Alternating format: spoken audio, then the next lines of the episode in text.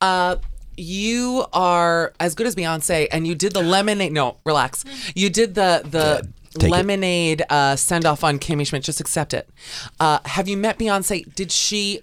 I've never met. You've Beyonce. never met Beyonce. What? This to me is a reveal I've on the never show. met Beyonce. How's that possible? I don't know, but you know what? What? I low key don't want to. don't want to. I get that.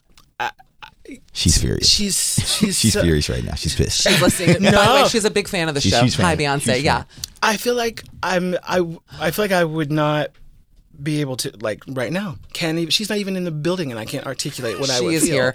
Bring her in. and ladies and gentlemen, you know that. but also Yeah. Mm-hmm. she's like it's like with Oprah. I've never met Oprah either, and I just some people I rather. I want to keep them in the in their their perfect- deity, you know, like states. Like the Beauty and the Beast rose. Put them in Exactly. a little. I get it. As they watch them wilt.